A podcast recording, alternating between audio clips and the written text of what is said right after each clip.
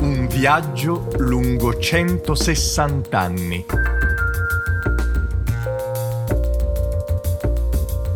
L'arte il fiato te lo toglie, senza vie di mezzo. Nessuno deve pensare che l'arte sia un caldo libeccio, a volte è un tremendo uragano.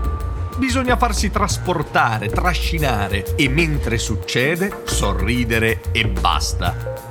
Ed è quello che accade uscendo dalla Galleria Campari dopo un giro durato un'ora o forse più di un secolo e mezzo. Ma non è finita perché il percorso continua per te, giovane studentessa di belle arti.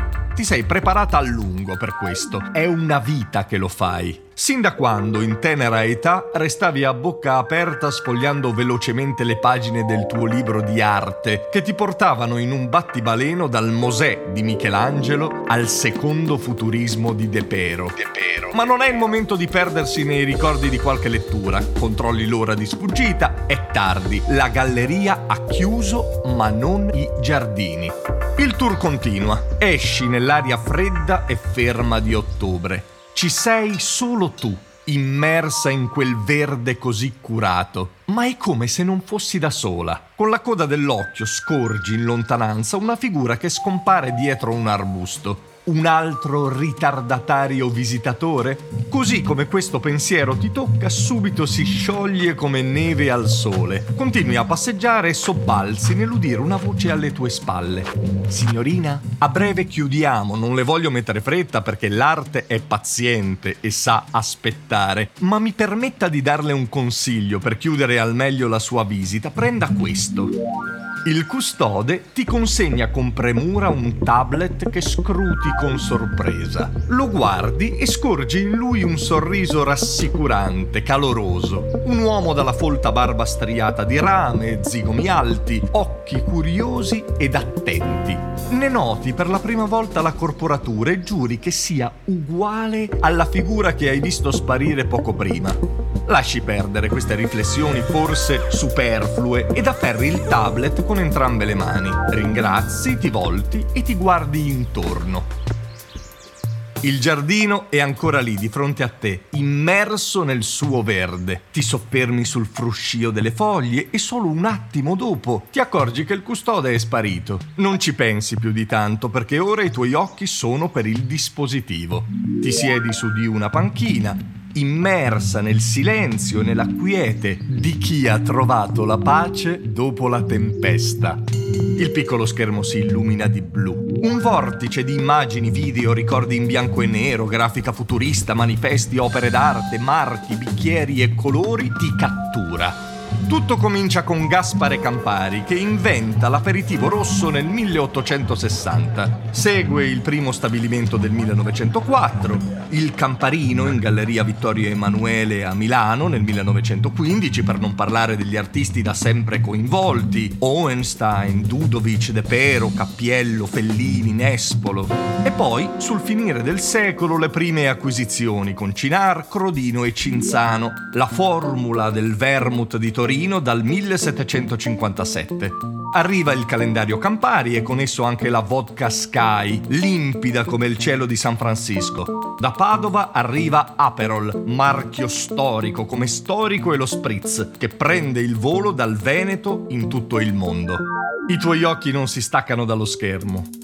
Dallo Speyside, in Scozia, si aggiunge Glen Grant, uno dei migliori whisky single malt, e dal Kentucky il bourbon per antonomasia, Wild Turkey.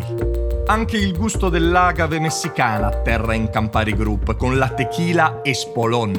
E ancora Appleton Estate dalla Giamaica, dalla Francia il gusto prelibato di Grand Marnier e tanto altro, molto altro. Alzi di nuovo gli occhi e la tua vista è attratta da un labirinto di siepi. È proprio di fronte a te, a pochi metri, ma sembra che prima non lo avessi scorto.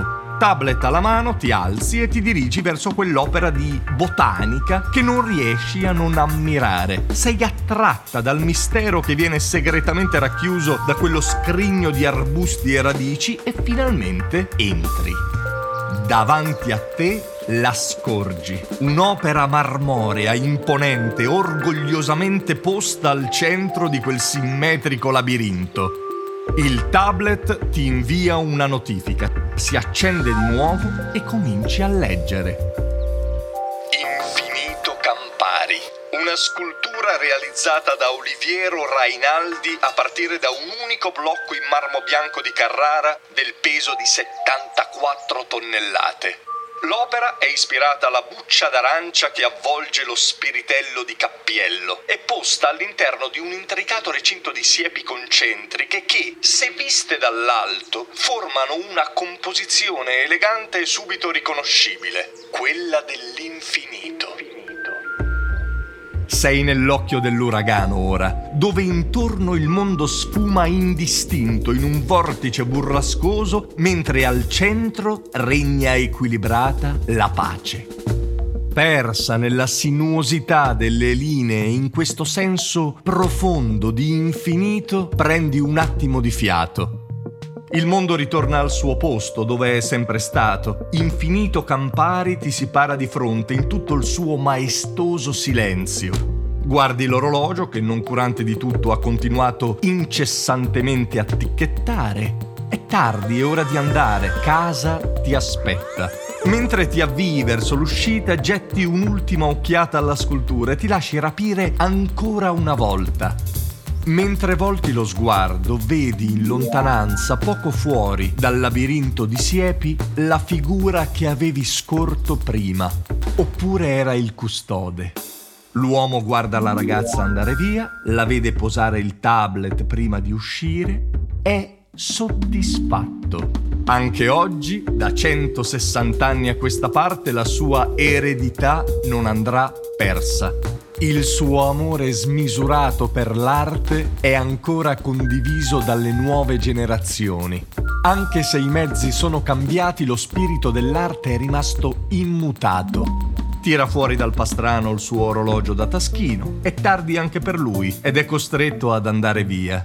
I giardini sono oramai chiusi. Poco male, dice tra sé e sé. Tornerà il giorno dopo, come fa da più di un secolo. Lui è sempre Davide Campari, del resto. Sarà di nuovo qui anche domani, sempre pronto ad accogliere quei curiosi che vogliono intraprendere un viaggio di scoperta e che, lasciandosi affascinare da segreti nascosti, si lasceranno ispirare dall'infinito che li aspetta.